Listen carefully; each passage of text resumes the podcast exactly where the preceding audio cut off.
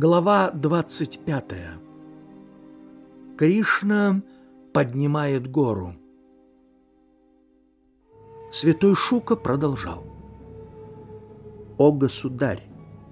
Опомнившись от потрясения увиденным, когда ревностные его почитатели в одночасье обратились в поклонников горы, небесный царь пришел в неописуемый гнев». Разразившись проклятиями, Громовержец призвал к себе черные тучи самвартаки, что заволакивают небо перед вселенским потопом. И тотчас над Враджей нависли грозовые тучи. Кем возомнили себя эти пастухи, лесное племя? — негодовал Громовержец. Изобилие совсем уж вскружило им головы.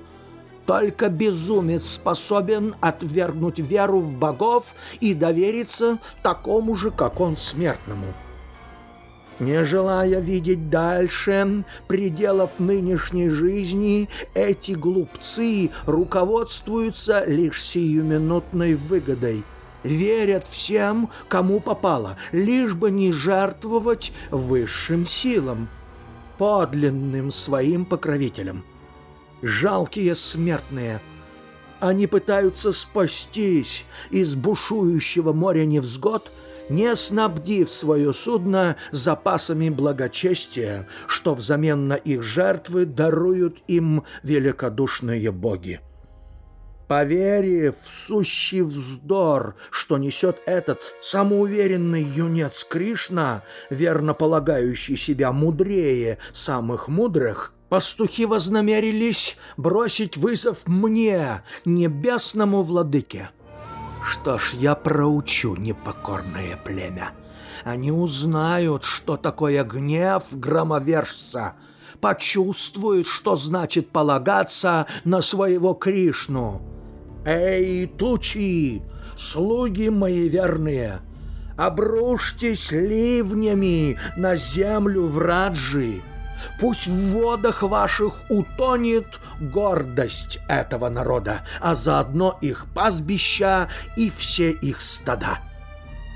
Я сам на своем боевом слоне со своею свитою, могучими ветрами явлюсь в Поднебесье и устрою мятежным пастухам великое искупление священными водами потопа. Пусть племя Нанды попробует на вкус горький плод вероотступничества». И когда они со своим вождем поймут, что, доверившись Кришне, они положили конец своему благополучию, то на коленях станут умолять меня о прощении. Блаженный Шука продолжал. Так, волею Индры, над Враджую сгустились черные тучи. В мгновение ока разверзлись небесные жерла, и из них на землю хлынуло столько воды, что, казалось, тучи эти вобрали в себя все моря и океаны. Небеса рокотали оглушенными громами, небо перерезали молнии, лучезарные стрелы Индры. Нивы и жилища людей побивали грады, воем дули налетавшие от времени до времени бурные ветры, низвергая с дерев еще и ливни брызг. Влага не струилась на землю, а лилась мощными столпами, так что скоро под толщею воды нельзя было уже различить нигде прежде простирались низины, а где возвышенности. Гонимые невиданным бедствием, лишенные жилищ и имущества, в последних одеждах пастухи и их скоты собрались подле Кришны, памятуя о том, что в трудный час от него всегда приходило им избавление.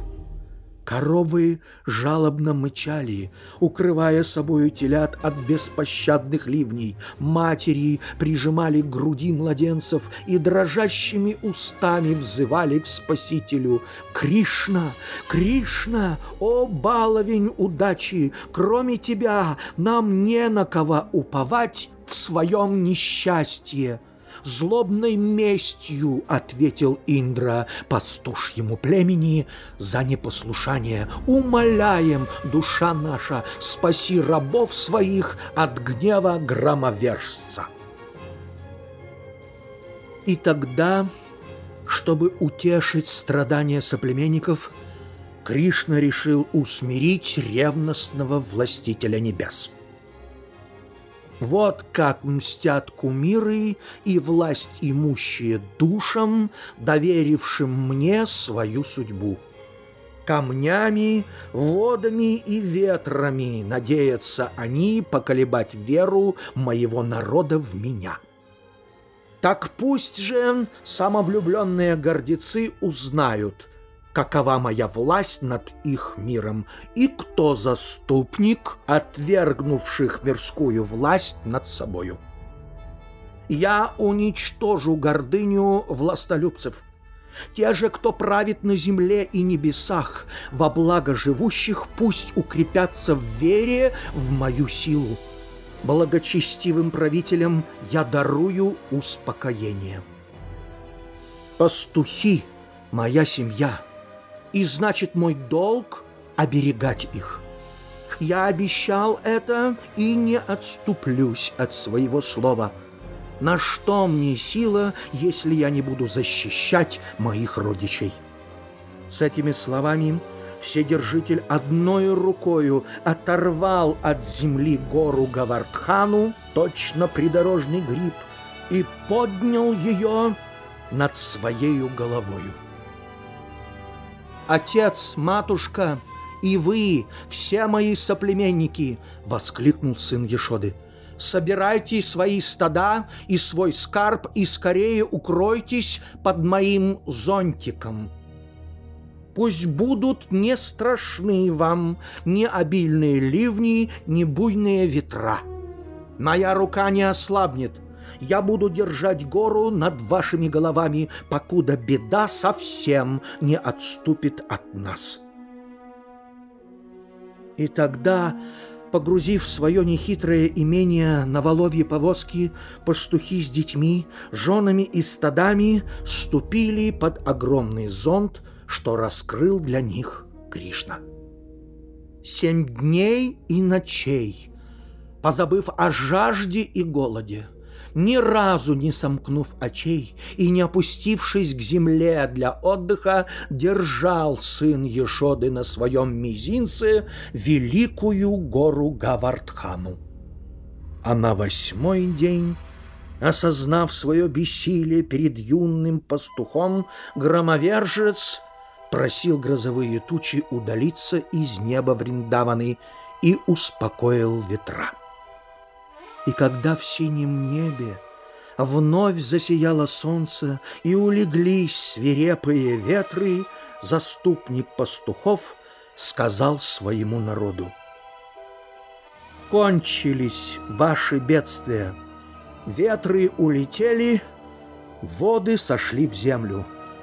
Берите свое имущество, свой скот, жен и детей, садите своих стариков в телеги и возвращайтесь в дома.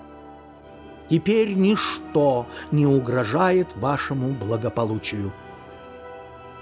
И пастухи сделали все, как велел им сын их предводителя. И вскоре Враджа зажила своей прежнюю размеренную жизнью. На глазах у всех земных тварей чудотворец Кришна опустил гору на ее прежнее место с такой же легкостью, с какой ребенок опускает на землю сорванный цветок. Вольное пастушье племя обступило своего избавителя, и каждый выражал ему свое восхищение. Друзья заключали Кришну в крепкие объятия, прочие приветствовали его почтительными поклонами. В знак особого благословения жены пастухов поднесли Кришне блюдо, на котором среди цельного зерна стояли кувшины с водою и простоквашею. Счастливые Ешода, Рахини, Нанда и Баладева обнимали Кришну и щедро осыпали благословениями. С небес на землю сыпались благоухающие цветы, весело играли небесные музыканты, кружились в пляске райские девы, восторженно прославляли Кришну небесные старцы, волхвы, предки и святые мужи. Боги трубили в раковины и били в барабаны.